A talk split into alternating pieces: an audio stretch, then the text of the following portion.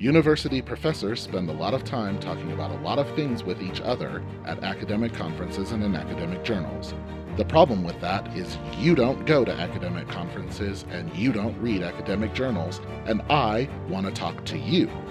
Some of the most interesting thoughts in America about popular culture never get to be heard by people outside of the walls of academia, so I'm on a mission to bring those thoughts to you. Fabulous people, interesting ideas, brilliant conversations. I'm Doctor Christopher Bell, and this is a hard hat area. You're on with the Deconstruction Workers.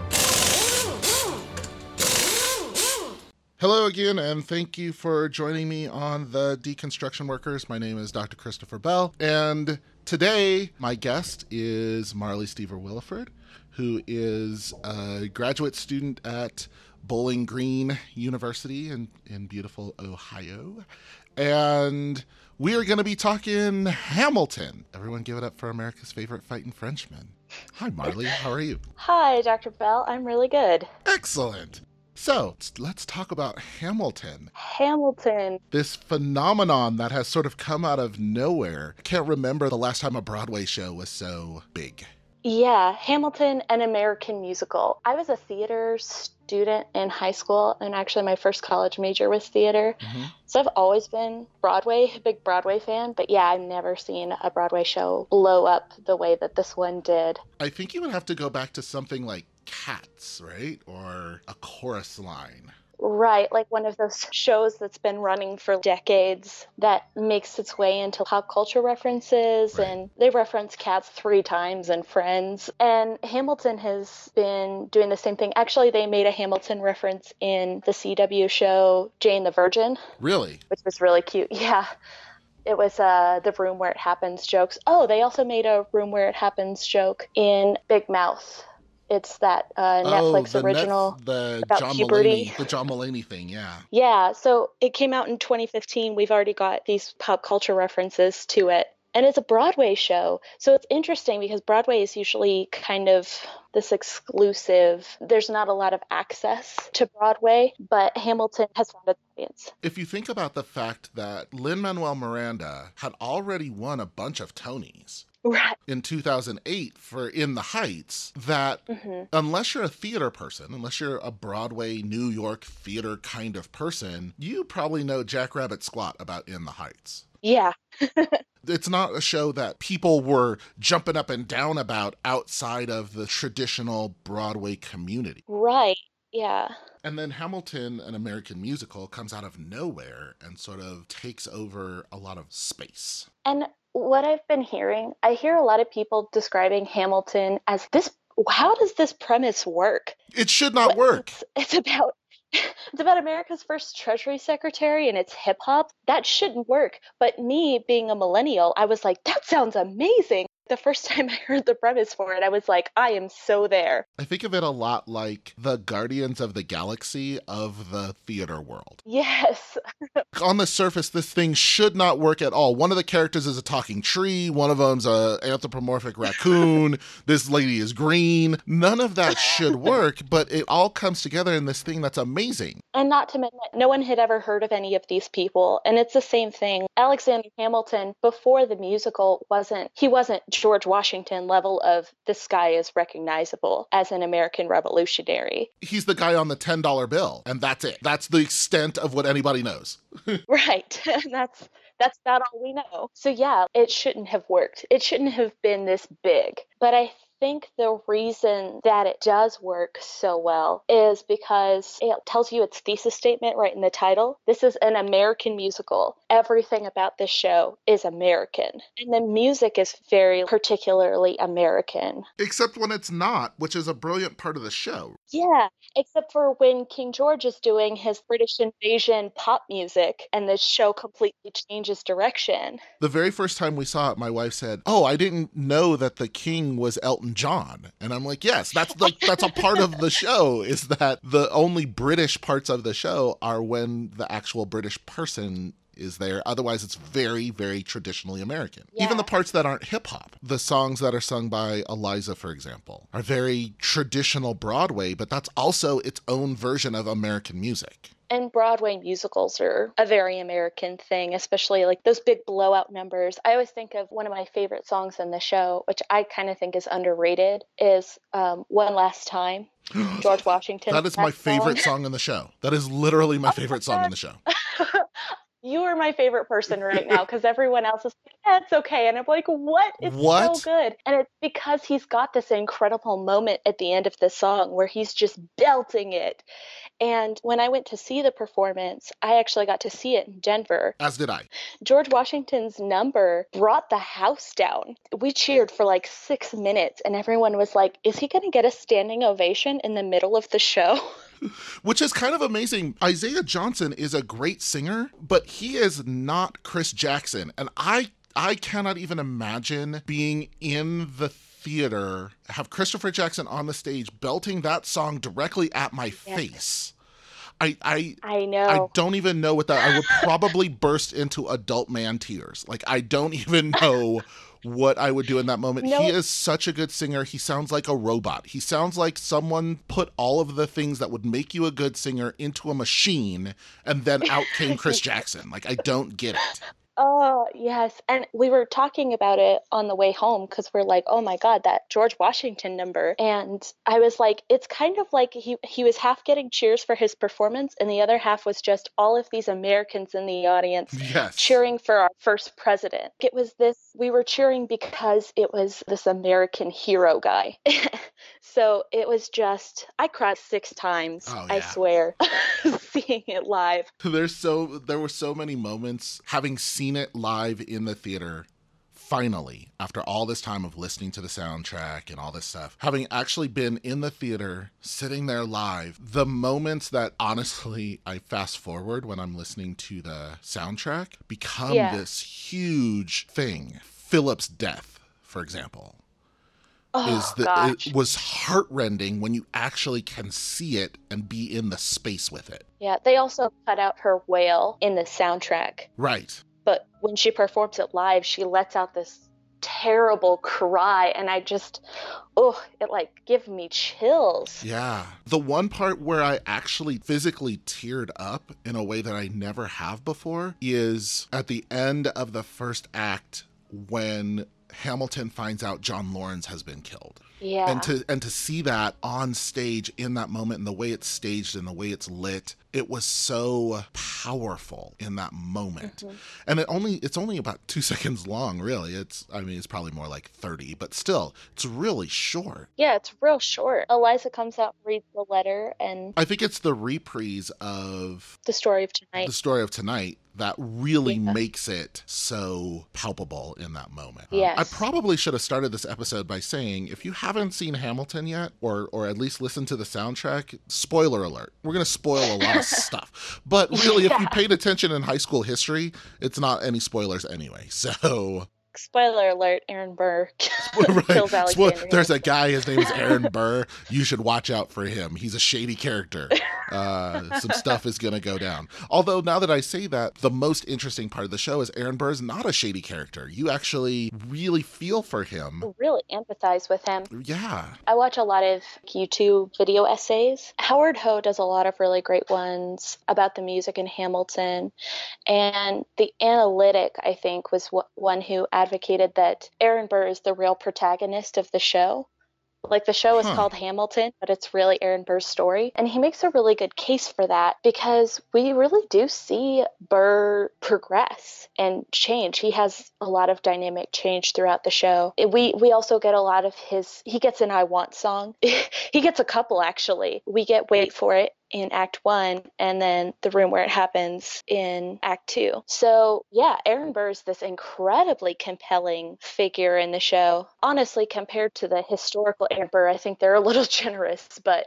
Yes, I would agree with you there. Everything that Alexander does, Aaron Burr takes the brunt of it, and it gets kicked around a lot. And then Act Two, there's this reversal where Burr stops waiting for it and starts actually seizing all of these opportunities and acting more like Act One Alexander. Right. Well, I mean, and this is the crux of the argument of the play in many ways for me, is Aaron Burr, the whole first act of the show, is the one who is reserved and cautious and doesn't want to do anything and mm. is willing to wait. Doesn't want to stir the pot too Doesn't much. want to stir the pot. And here's Alexander Hamilton, like, shoving his life through everyone's path. Just uh, steamrolling everything in his way, completely impetuous. And then in the final moments of the play, it's Aaron Burr who acts all impetuously. And it's Hamilton yeah. who's like, maybe we should stop and talk about it, but it's too late. He's already been shot, which I think is... Right. Right. It's such an interesting reversal. Hamilton pushes Burr to the point where Burr has to be Hamilton and then realizes he's not as good at being Hamilton as Hamilton is. Yes, yes, very much so. And it ends up in this really tragic mistake. It's very Nightmare Before Christmas. It's very Nightmare Before Christmas. Yes, yes. You know? Burr is very much Jack Skellington. Yeah, I don't know if I got this from you, but The Nightmare Before Christmas is like the ultimate cultural appropriation. Yes, we've um, talked about that in class story. before. I should, yeah. you know, in, in full disclosure, Marley Marley has been my student several times in the past, and we have talked about this often, about how if you really want to understand what cultural misappropriation is, watch The Nightmare Before Christmas. That's what Jack Skellington is doing. He is completely culturally misappropriating, and it ends in tragedy, as it literally always does. Yep, actual flames and a graveyard. The symbolism is not exactly subtle. No, it is not. Aaron Burr is to Alexander Hamilton as Jack Skellington is to Santa Claus. Exactly. Where it's, I'm finally going to start acting like you and get the stuff that I want, and it ends up with Hamilton dying. He doesn't get to be the president. Yeah. He doesn't even really get to be the vice president because Jefferson shuts him out. Then he right. ends up killing Alexander Hamilton anyway, which really wrecks the rest of his life. You know, there's this interesting historical coda in that Aaron Burr ends up marrying a woman named Eliza. And then she gets divorced from him and she hires Alexander Hamilton yeah, Junior to represent yeah. her in court. And so Alexander Hamilton Junior gets to take all of Aaron Burr's stuff, give it to Eliza, and then Aaron Burr dies at the end of the trial. That is just... History's amazing. Yeah. Well, there's so much about this story that I didn't believe could actually be true in history because it's just too perfect. Like the whole motif of the duels. There's this perfect setup, reminder, payoff structure of dueling in the musical, where in this first one, we kind of learn what it is. And then in the second one, we get that reminder when Philip dies. And then the payoff comes with the ultimate duel, this like culmination of their whole relationship where Burr and Hamilton face off. And I was like, no way this really happened. That's just too perfect that Aaron Burr and Alexander Hamilton were seconds to these guys. And I went and looked it up, and that first duel between Lee and Lawrence really happened. Um, and, and Alexander Hamilton was Lawrence's second. And it's like, this is just too perfect. So there's so much about this. History is just amazing. That song is a liar, by the way. That song is a work. It sets us up. Because in that song, they very clearly say, most disputes die and no one shoots. But then they only show us three duels in which people actually do shoot. And in all three of those, the person who gets shot at actually gets hit. And in two of those, they die. Yeah. So yeah. the song sets us up to believe a thing that it then shows us the exact opposite of. It's very much like trying to trick us, you know, or maybe even make it seem like these these duels were special and in that way make them more tragic. I don't think I need more tragedy out of this play. No, I had enough. I, think there's plenty, I think there's plenty of tragedy in this play without yeah. them ramping it up for me. My favorite character in the show is Angelica, Angelica Schuyler. I think she's brilliantly performed. Ren- Renée Goldsberry? Yeah? Yes. Yes. Oh, so oh, she's so good. And really well written. And I like that the Schuyler sisters get their own introduction separate from our other mains. The guys get their introduction in this, can't believe I'm blanking. At the, well, at the end of Aaron Burser. Right. And then the Schuyler sisters get a separate introduction independent of Alexander Hamilton. So it's very much saying these characters are their own. They stand on their own. We're not only going to see them in relation to the main. And doing that gives us a really great sense of who they are. And also a side note, it also gives me my favorite moment of the show, which became my favorite moment after my daughter saw the show, which is now she just walks around my house. My twelve-year-old just walks around my house just screaming, "And Peggy," which is... I love it. So good. Um, the moment that I realized I was in love with the show, because I heard, I think I heard Schuyler Sisters first before I had listened to the whole album.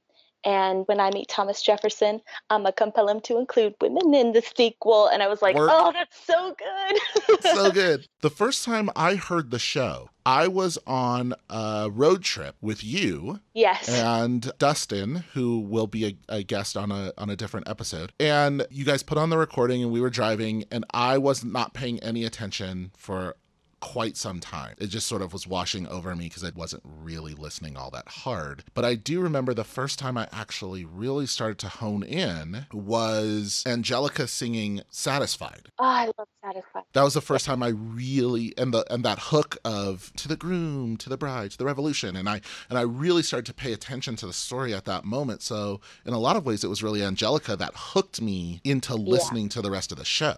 I love, I love that song. Satisfied is actually my favorite song in the show. One Last Time is up there, but Satisfied, I think, is my favorite. And it, it's because getting to see that whole interaction from Angelica's perspective, there's something so tragic about Satisfied. It's just the greatest romantic tragedy ever. You know, her feeling this instant connection. And then all throughout the show, we get these little twinges of that same tragedy. One of my other favorite moments from the show is, I think it's later in the second act, she's writing to Hamilton and she's like, I noticed you put a comma yes. um, in between dearest and Angelica. And I'm, does that mean you think I'm the dearest out of all of the people? And it was just like, oh, honey, that's so sad. So sad. You know, I'm a grammar nerd. So I was like, grammar is sexy, guys. Check it out. yeah, the... the whole romantic tragedy too. And it really is, the whole show is a tragedy. It's got so many funny moments, but it really, it it tears you up. Well, and especially because both of both the first act and the second act are downward sloping. So yeah. you start both of these, both the first act and the second act, on these real high notes. First act, you get Aaron Burser, you get I'm Not Throwing Away My Shot. You have these really great big brassy numbers where your adrenaline starts to roll or whatever. And then the first act ends with John Laurens dying. Yeah. And then in the, the second act, you get Thomas Jefferson and the cabinet battles and they're, you know, again, way up here. And then you end with everyone dead at the end. And so, you know, we're yeah. sort of set up on these downward slopes, which enhances how tragic the show is. Right. It really takes you on that emotional roller coaster where you're going up and down, which means those downward slopes feel so much more dramatic. Man, Hamilton's really good. It really um. is. And it's and it's clever. And that, I think that cleverness is really what draws me to it, because I keep finding Easter eggs all throughout the show all the time. I remember yeah. the moment where I was like, oh, You Punch the Bursar is another play on Aaron Burser. You know, and yes. and I felt so smart in that moment, and I, I'm guessing a million people already knew that. But the first time I heard it and I figured it out, I felt really smart. Or yeah. um, when, you know, he says, fools who run their mouths off wind up dead. And then the first person to talk after he says that is John Laurens. And you go, oh. Oh. You feel so Oh, my gosh, brilliant. I didn't even recognize that. Really?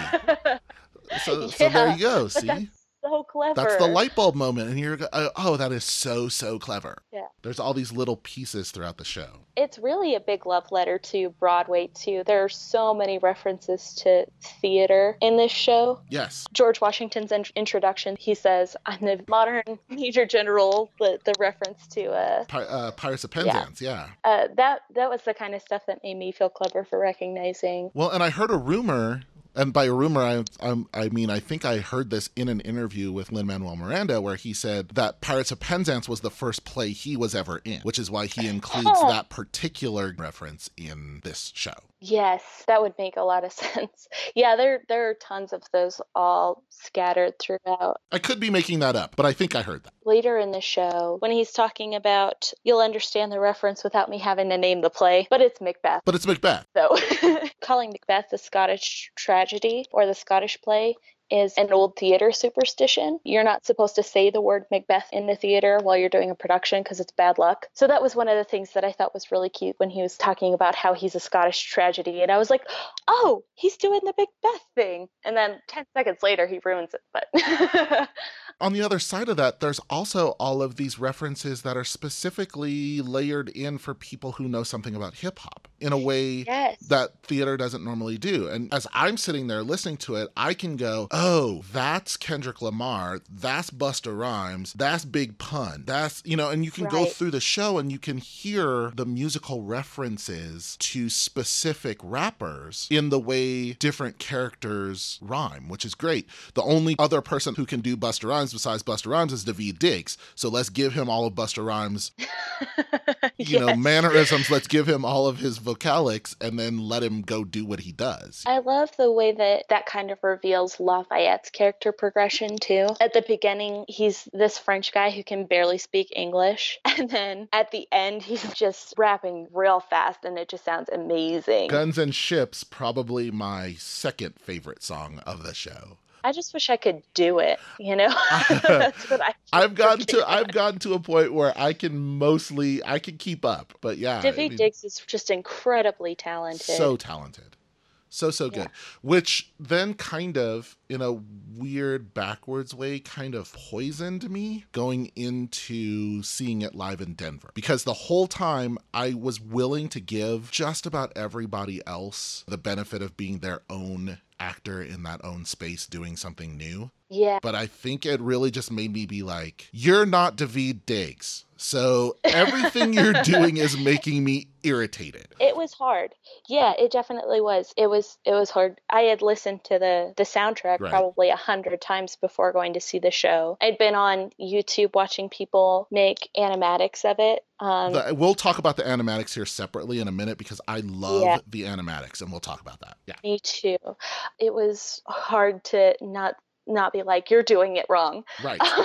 Which is exactly like, how I was the whole time, with a pouty face and folded arms, like, you're doing it wrong.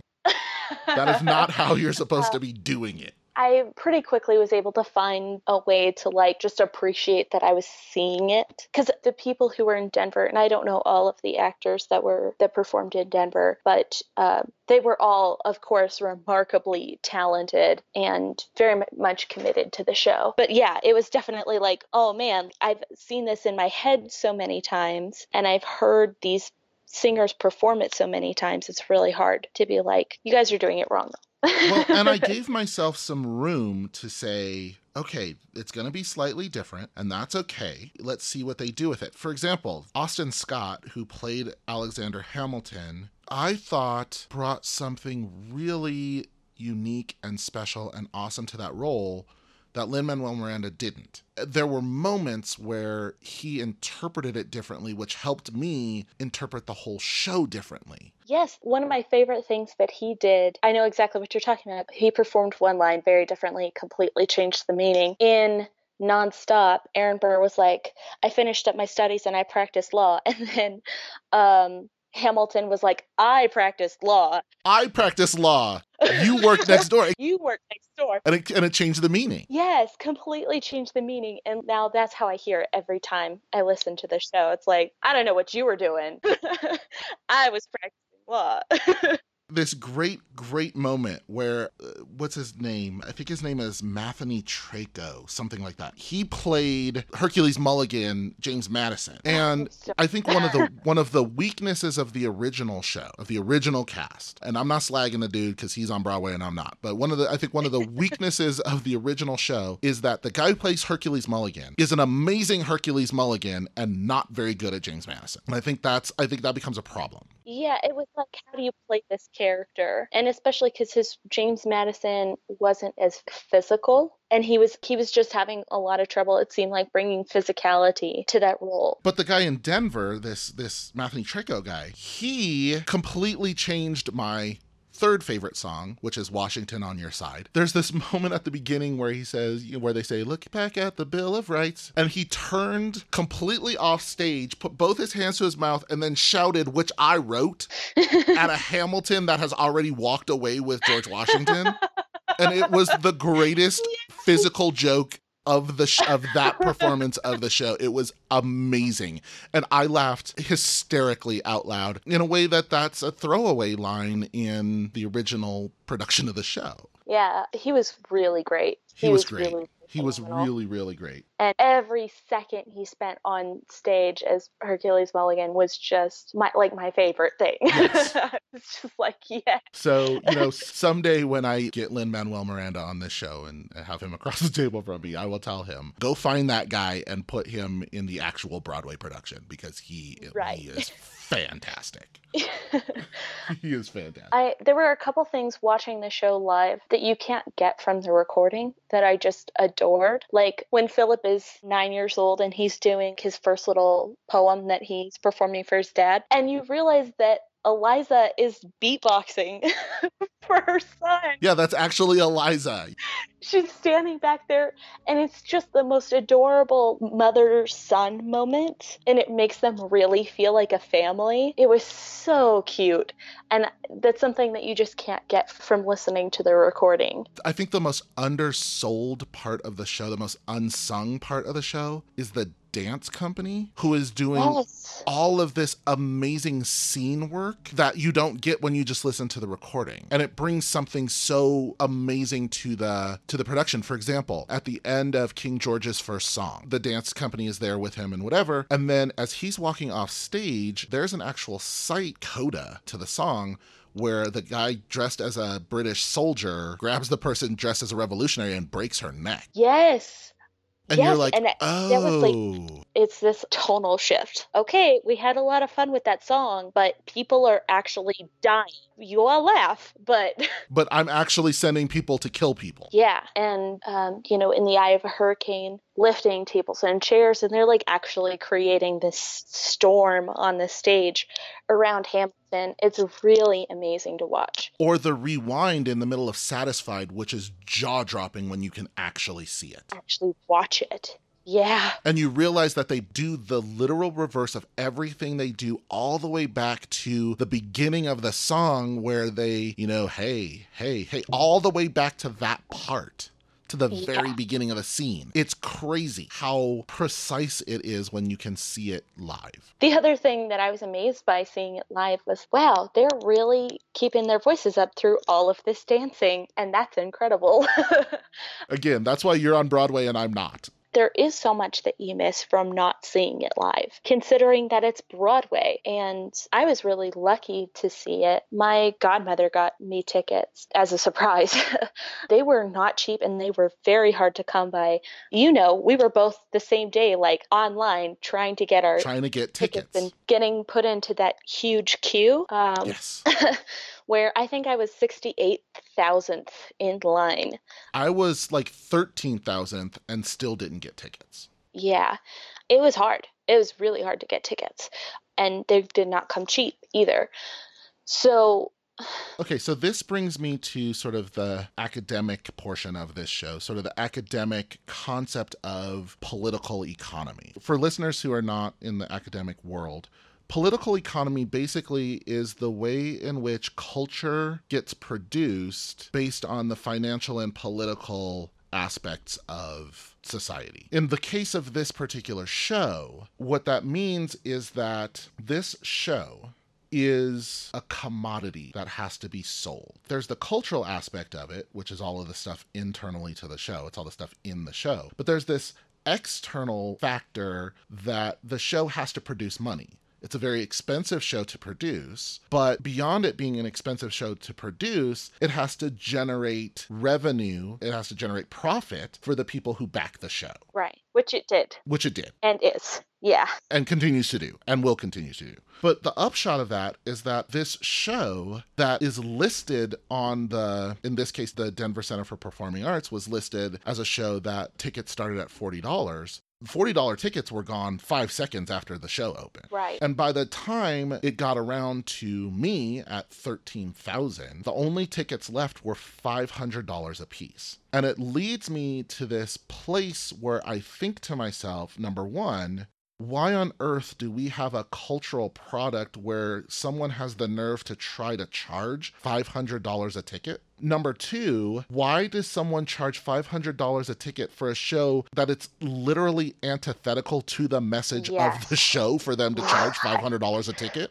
And number three, and this is the bigger, more important piece to me, is that this show was made in large part, and, and I want to be very careful how I frame this, but this show was made by a brown-skinned immigrant kid who consciously put brown-skinned people in all of the major roles in the show, except for the villain, who is the only person who is cast directly as a white person. Right. And it wouldn't make sense for King George. For King George to be a person of color. So we have all these people of color in this show, written by a person of color, trying to bring hip-hop music to Broadway. And then I go to the show and I look around and I am one of only a handful of brown faces in the audience.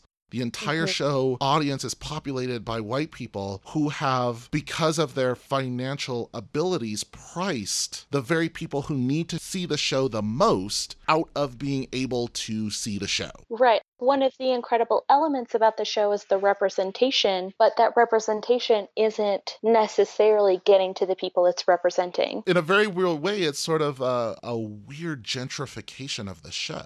Yeah. And it puts it into this space where I started to feel uncomfortable in a very like Dave Chappelle sort of way. Remember, Dave Chappelle had this really big show that he walked away from at the height of its popularity because he felt like white people are laughing at the wrong jokes. Right. Yeah. And I felt a very similar way sitting in Hamilton. I was having a good time and I love the show and I'm glad it's financially successful. But there's also this moment where I looked around and kind of wanted to just scream, this isn't for you. This right. this whole this whole experience you're enjoying right now is not for you. And yeah. the people it's for can't be here. Now, in defense of the show, I will say that part of the touring of this show requires the places where the show lands to do free shows for high schoolers mm-hmm. during the run. And so when they were here in Denver, something like fifteen hundred students got to see the show. I want to know what high schools got invited, to be very to yeah. be very honest. I want to know if that's in the Denver area, if that's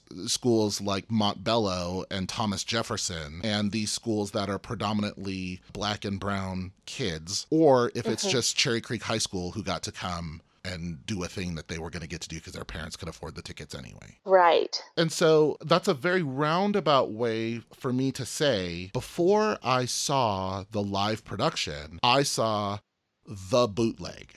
For people who don't know, there is a very high quality bootleg of this show online. With the original cast. With the original Daveed and Leslie Odom Junior and the whole shebang. It floats around. Sometimes it pops up on YouTube. Sometimes it pops up on Vimeo or on Dailymotion.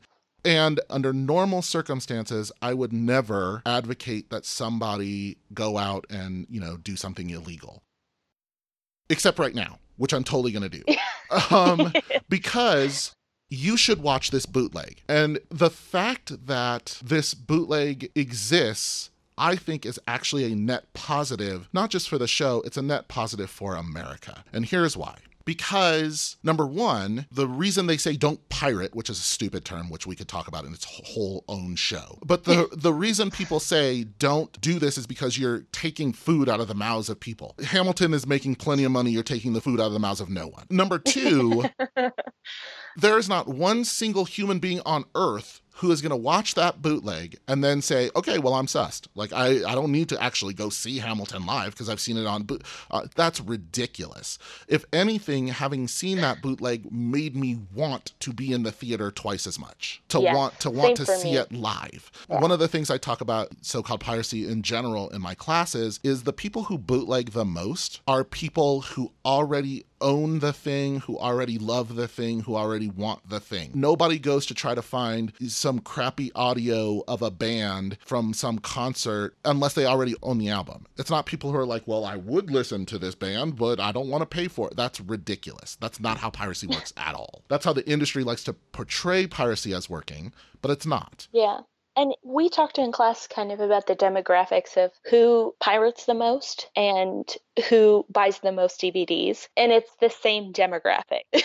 The people most likely to buy a D V D are also the people most likely to download the thing first to see if they want to buy the D V D. Right. And as I continue to say, continue to advocate, if you give people things that they want, they're willing to pay for them. Why don't people buy D V Ds? Why do they pirate? Or why don't they go to the theater? Why do they pirate? Because I'm not sitting through twelve hours of previews or F B I warnings, or when I get a movie downloaded, I go right to the beginning of the movie and I watch the movie. And I don't have to sit through all the garbage. I go right to the beginning of the movie. Or if I download these two songs off of this album, I get the best two songs that I want, and I don't have to sit through the other eight songs I don't want. And if you sell those to me, as iTunes started to do with music, sell me that single for ninety-nine cents. I'll buy that single for ninety-nine cents. I'm willing to give you a dollar to listen to this music. I'm not willing to give you twelve dollars to listen to eight songs I don't want. So uh, this is kind of interesting because it's basically Spotify's whole business model, which is, listen, artists, people are going to download your music, but if we make it way easier for them to just pay ten bucks a month to get it, they'll do that instead. And you'll get some money, but you won't get none. Yeah, you're not going to get brick and mortar sales from C Ds anymore, but that's not going to happen anyway because that medium is dying. We need to make it easier for people to stream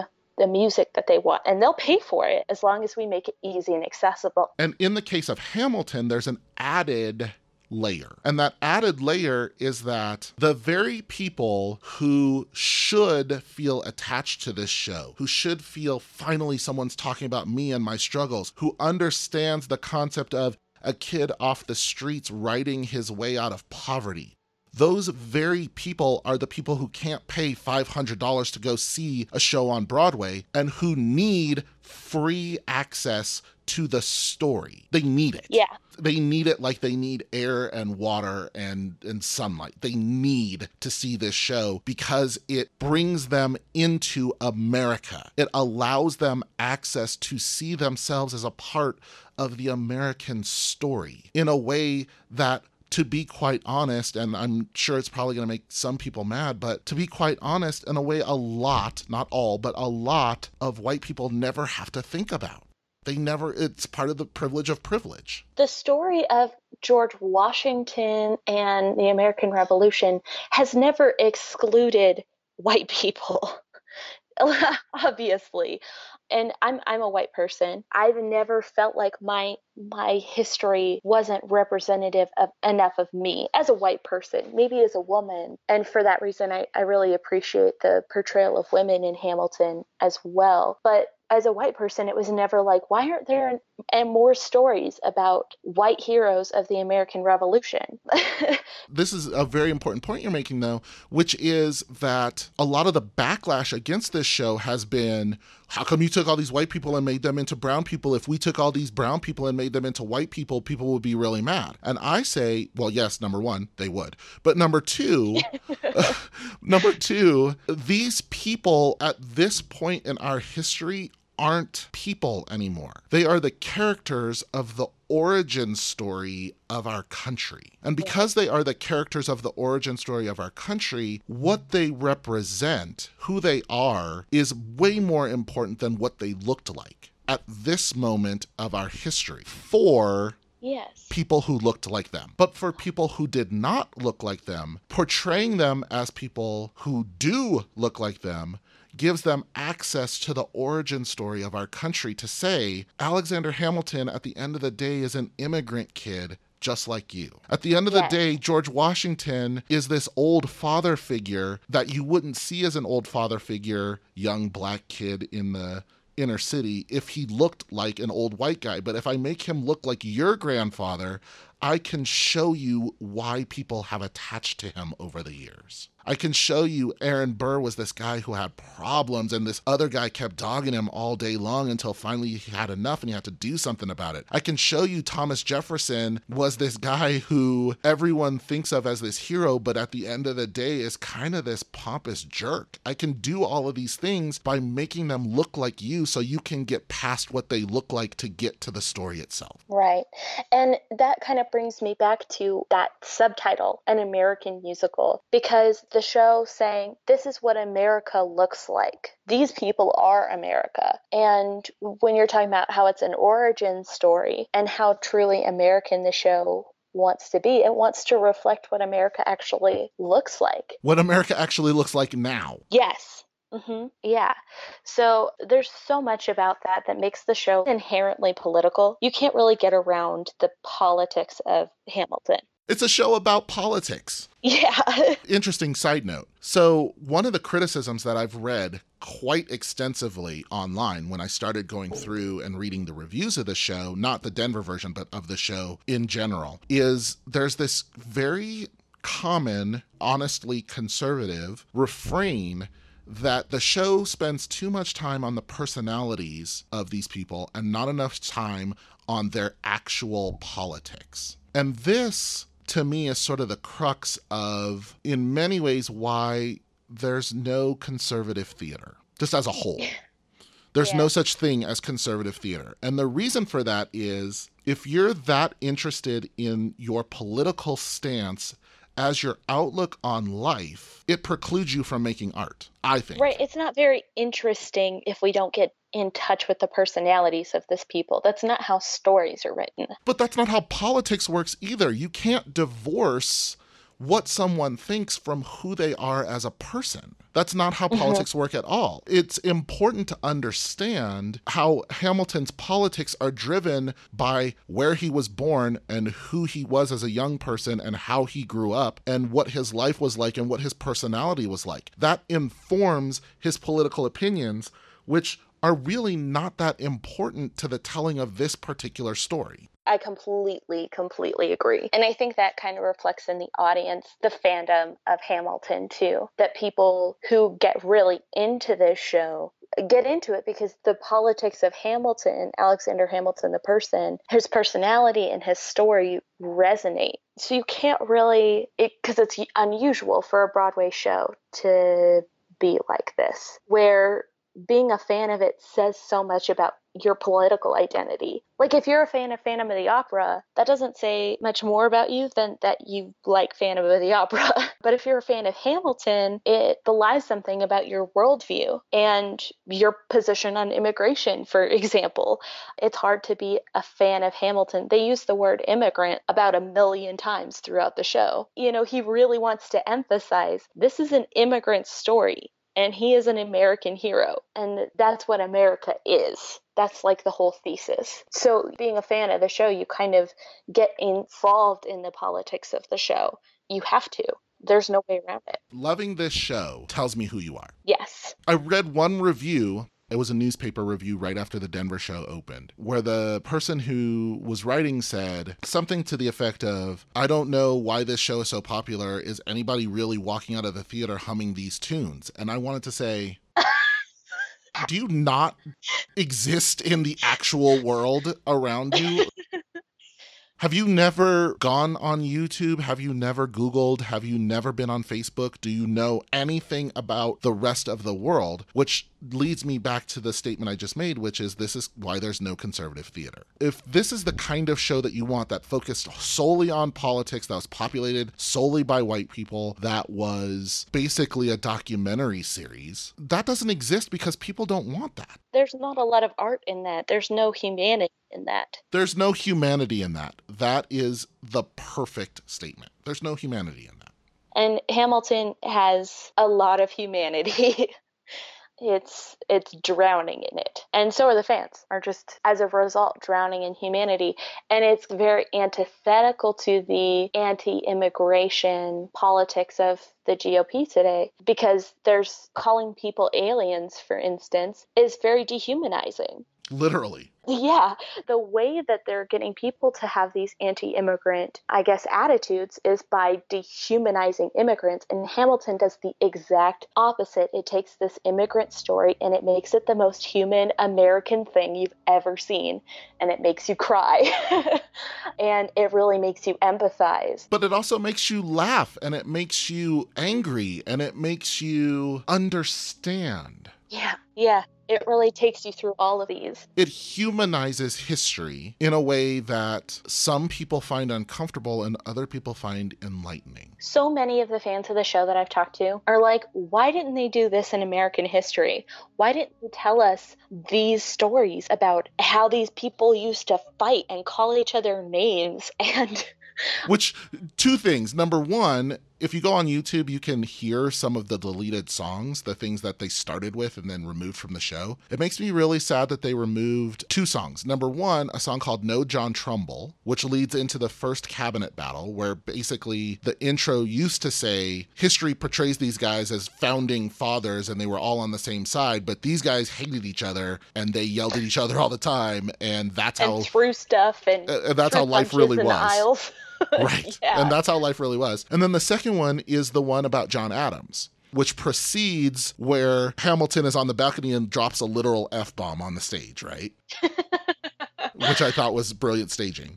But in that rap that he does before he says, you know, sit down, John, you fat. It, just before that, he does this whole thing about how John Adams doesn't do his job, is never in his office, has his wife fight his battles for him, really sets this thing up. And they removed that song because John Adams isn't in the play at all, and they didn't want this sort of external reference. But I think it says so much about Hamilton's state of mind at that particular moment that they should have yeah. left it in. He was completely unhinged at that moment. And John Adams and Alexander Hamilton were in the same party. You're absolutely right. They're the same political party. So yeah. there's that. But then the other, the second piece of this is, this is also why, again, I'm going to advocate bootleg this. Get your hands yeah. on the video and show it to your middle school and high school classrooms. Get a yes. copy of this show. And by the way, while I'm advocating bootlegging, if I do ever get to see Lin-Manuel Miranda in person, I am going to beg him to just put out a D V D of the show. Yes. I don't want to have to bootleg it, and I don't want to have to tell other people to bootleg it. Put out a really high-quality D V D. People yeah. will buy it. I would pay thirty dollars for a Blu-ray of this. I would absolutely pay thirty dollars for a Blu-ray of this, and yeah. I would probably buy one for my daughter's school so that her teachers could show it in their history classes. Yeah. You're missing out yeah. on a market here. Because watching it, I mean, it got me more invested in American history than I had ever been in school. And I went out and I bought the book, too, the Ron Chernow biography. I bought the Ron Chernow biography, which, by the way, is a slog. Like, I don't understand how this musical came out of that text, because it is it's it, dense. It is hard. Yeah. It's a hard. It's hard. And I'm a professional academic with a P H D, and that book is hard to get through. yeah. But so I'm I'm slogging away at it still. I've been reading it for like a month and a half on the side. But I also bought the Hamilton show book, the one that has yeah. all of Lin-Manuel Miranda's notes in it, which is a gorgeous book. And my wife this weekend just bought me a book about Eliza Hamilton. So I'm I'm starting to read about Eliza as well. Yeah, because, you know, Eliza gets this big piece at the very end of the show. Right. Where she talks about everything she did after he died. And I was like, can we just get a sequel called... Hamilton, but it's about Eliza this time, or Skylar, because she was fascinating. Side story, more importantly than that, my daughter had to do, uh, she was, she's in the fifth grade. She just, well, she's leaving the fifth grade right now, but the fifth grade, at the end of the year, they had to do this wax museum where they had to pick someone from the American Revolution and portray them. And this list came home. Here's all the people your kid could pick.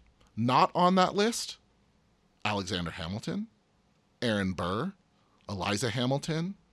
And I'm like, how wow. are you going to do the American Revolution without these people? So I sent a very polite note back with my daughter that said, my daughter would very much like to portray the Marquis de Lafayette. Because she would. That's amazing. Because she, w- she was like, I want to be Lafayette. And so she said, I, but I don't know if I can, because I don't know if there's any books in the library about Lafayette. So I said, well, I'll take you to the public library and we'll get you some books. So I sent back this very polite note about how my daughter would like to portray the Marquis de Lafayette. And I got this note in return that essentially said, we're doing stuff about the American Revolution, which led me to believe that someone didn't know the Marquis de Lafayette was a part of the American Revolution. So I sent back another note, not wanting to get into that particular debate with my daughter's teacher. She would like to portray either Alexander Hamilton or Aaron Burr. I know they're not on the list, but that's a problem with the list, not a problem yeah. with my kid. So my daughter got to dress up as Alexander Hamilton, and she read all these books about Hamilton and wrote this big long thing. And I think to myself, that fifth grader would have never known who Alexander Hamilton was, known who Aaron Burr was, known who the Marquis de Lafayette was, nor would her teachers have even questioned the fact that those people weren't on the list of American revolutionaries if it wasn't for this show that my fifth grader has only seen because her dad showed her a bootleg. Yeah. This show is bigger than itself. This show is a historical moment that is bigger than itself. And I'm at a point where I am willing to say, which is a weird thing and a, and a difficult thing to say in America and an unpopular thing to say in America, but I'm at a point where I can say this show is making enough money that other people getting to have it is more important than them making one more dollar. How dare you? Right, exactly. This is a capitalist society, sir. I'm such a terrible American right now. But the show is big. The show is bigger than the money it's making. Yeah. And if you're not going to give it to people in a way that they will pay for it, again, a kid who really needs to see this show can pay fifteen dollars for a D V D or thirty dollars for a Blu-ray and get to see it. You should give that to them. And if you're not gonna, you should not be surprised that it is a bigger cultural phenomenon than you th- thought you could ever possibly handle, and that people will get it in the ways that are available to them.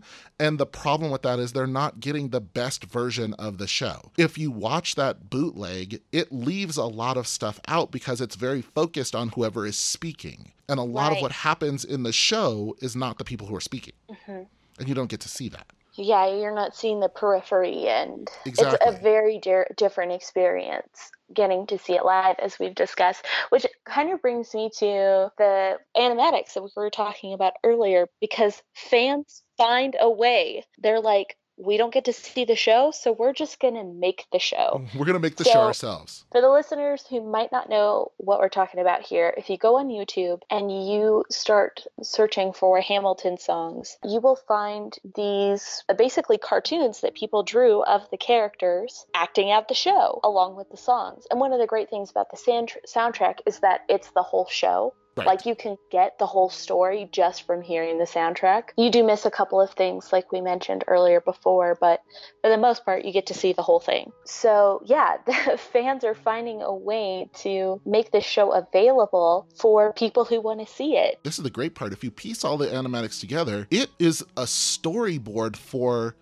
the best Pixar movie of all time. Like, yes. so, like if, if Disney or Pixar or somebody would just take all those animatics, use them as the storyboard, and just draw what's on the animatics, you would make a billion dollars tomorrow. Right? They're beautifully animated. It's beautiful. I also love that they're drawn as the actors who play in the original Broadway production. They're not drawing George Washington as he looks on, you know, the one dollar bill. They're drawing, no, they're drawing Chris Jackson. Jackson. Yeah, they're drawing Lin-Manuel Miranda and Daveed Diggs. And it made me so proud because it's one of my favorite things about basically fan practices is that fans will take something and they will create something new and even better from the original through all of this creativity. And it's just astonishing. And the next level, those of you who are listening to this right now and you're in an art school somewhere or you're, you know, an animation student at Full Sail University or something like that, the next level is going to be those three students who get together, who take one of those animatics and actually animate the whole scene. Yeah. You're, you're gonna you're gonna get hired by everyone you know. Yes. Every company you've ever heard of is gonna hire you to animate for them. So, you know, jump on that and then put it on YouTube so I can watch it. Please. I just, I, I loved that people were like, here's this thing that I love that is, for whatever reason, inaccessible to me. Obviously, the financial component. Those tickets do not come cheap. And the ones that come cheap do not come easy. So they're like, we're going to make this thing so that so many more people can enjoy it. And they really do. They characterize all of the actors so well. They give them these great little mannerisms. Every time they draw James Madison, there's one. I I don't know which YouTube channel it is, so I apologize for not citing this properly, but uh, there is one of these creators that draws Madison two inches tall and always like sitting on Jefferson's shoulder, which I think is hilarious. That's awesome. Because it's just, it feels so accurate to how it sounds in the show, where Madison is always just jumping in with b- backup for Jefferson. So Hamilton, in conclusion, what? Oh. Um, what's your what's your takeaway here? My takeaway is that Hamilton is a very important cultural artifact. This is not going away. Broadway shows do last in a lot of ways, but the amazing thing about Hamilton is that the longer it lasts, the more it changes. We're getting Hamil drops every month with old songs, but things that were taken out of the show or things that are being reproduced, and with fans creating new interpretations of it all the time. I don't think it's going away anytime soon. I would agree with you. I think my takeaway for Hamilton is this is a cultural phenomenon that is bigger than itself, and it is important. It's a vital conversation. It allows a an entire group, an entire generation of people who have no care or access or knowledge of the American Revolution into that space. I think it's ultimately the story about poor immigrant kids rising up out of their circumstances. I think it's one of the most important cultural texts of our lifetime. And yeah. I really need them to find a way for more people to have access to it. It's that important. Yes. So if Lin-Manuel Miranda happens to be listening. Um... as as I certainly would be. If I was that famous, I would be Googling myself every day. And if I oh. heard someone had a whole podcast about my thing, I would definitely listen to it. But, but I'm so shallow like that. Make a so. Blu-ray. uh, please make a Blu-ray today. Get I, on I will that. buy all the copies.